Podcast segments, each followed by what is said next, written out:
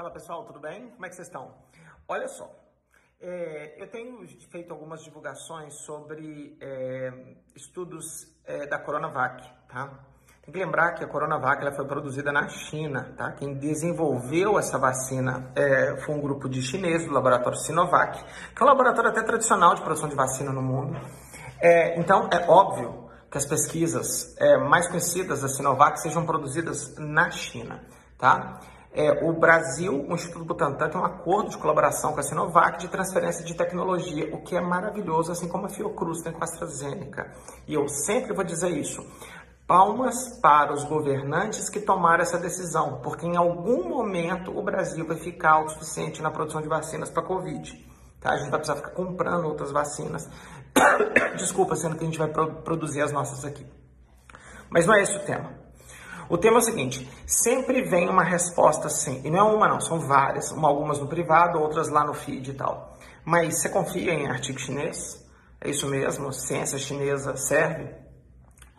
É, vamos lá, vamos com calma. Quem me conhece de muitos anos sabe que eu já levantei várias bolas que, infelizmente, a ciência produzida na China, na média, não é, é abaixo da média. Tá? É fato. Por exemplo, tem um estudo em que 120 autores chineses de ensaios clínicos foram entrevistados e perguntaram para eles como que eles fizeram a randomização nos ensaios clínicos deles. Cerca de 70% ao explicar o fenômeno de randomização, na verdade eles não fizeram randomização, eles fizeram algo parecido com uma randomização que a gente chama de intenção de ser randomizado que não é. Por exemplo, alternar, colocar um de um lado, no outro, no lado, no outro, na ordem, alternância. Então, no paper está escrito uma coisa, mas na prática aconteceu outra. E claramente é mostrado que não é que o cara é picareta, é que o cara não sabe o que está fazendo. Tá? Então, sim, na média, os estudos produzidos na China são de pior qualidade do que produzidos fora da China. E daí, Léo? E daí que você tem que partir para a leitura do texto sabendo disso. Isso serve para pré-print. Você vai ter que partir para a leitura do pré-print sabendo que é um pré-print. E por último, quantas pessoas vêm me perguntar isso? Eu falo assim, mas você leu o texto? A pessoa falou que não. Esses dias eu gravei um podcast sobre placebo. E na, na descrição do texto teve uma frase em de homeopatia. E uma pessoa falou assim: Você não acha que é antiético você falar mal de homeopatia, porque você não é farmacêutico? Eu falei: Você ouviu o podcast?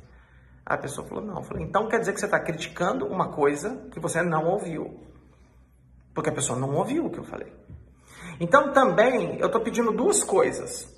Quando você quer criticar um texto científico ou um podcast, por exemplo, ou um vídeo, assiste a porra vídeo. Ouve a porra do podcast. Lê a porra do paper inteiro. E você monta a sua interpretação sobre isso. Porque se você colocar como barreira de entrada que China não presta, você tem que jogar fora o seu iPhone, então. Porque todos os iPhones do planeta são produzidos na China. Entendeu? A maioria dos carros, a tecnologia 5G, tudo, o seu Mac, tudo, tudo, os computadores são tudo montado lá. Então, assim, não é que é ruim. Você tem que olhar o que, que você está lendo. Entendeu? Então, por isso que eu sou um defensor ferrenho de ler o artigo científico inteiro e você ter a sua impressão e você vai capturar aquela informação levando em consideração os vieses que lá dentro estão. E pode ser que tenha tanto viés que você fala, eu li o texto inteiro e eu não acredito numa vírgula que está escrito aqui dentro. Beleza.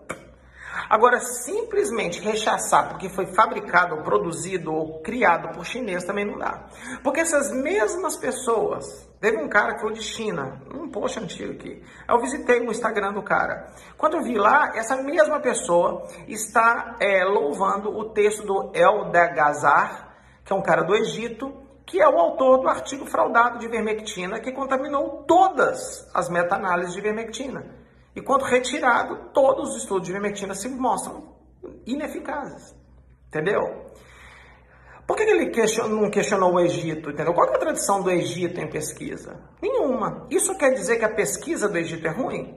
Não, porque a pesquisa é do autor, galera. A pesquisa não é do país. O país, o Brasil é um celeiro de cientistas? A USP, que é a melhor universidade do Brasil, ela está em 200 do ranking. Ela não é, na média é nada. Entendeu? Desculpa aí quem é da USP, tá? Sou super amigo do pessoal da USP, faço projetos junto com a USP. Mas na média do ranking nós estamos lá embaixo. Agora, olha os pesquisadores da USP. Entendeu? Tem cara lá foda pra caralho. Entendeu? Tem cara foda pra caralho em outras áreas. Você não precisa estar numa universidade grande para fazer pesquisa grande. Então, o que manda nisso tudo é o autor, se o cara sabe fazer pesquisa ou não. Então, vou repetir. Os ensaios clínicos de fase 1 e 2 da, da Coronavac em crianças são muito bem conduzidos e publicados numa revista da Lancet.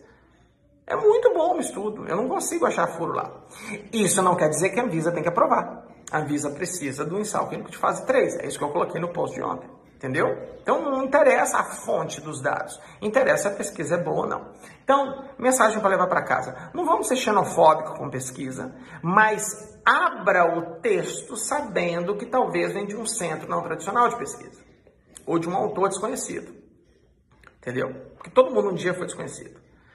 Abra um pré-print e leia com a devida atenção, lembrando que é um pré-print que ele não passou em revisão por pares ainda.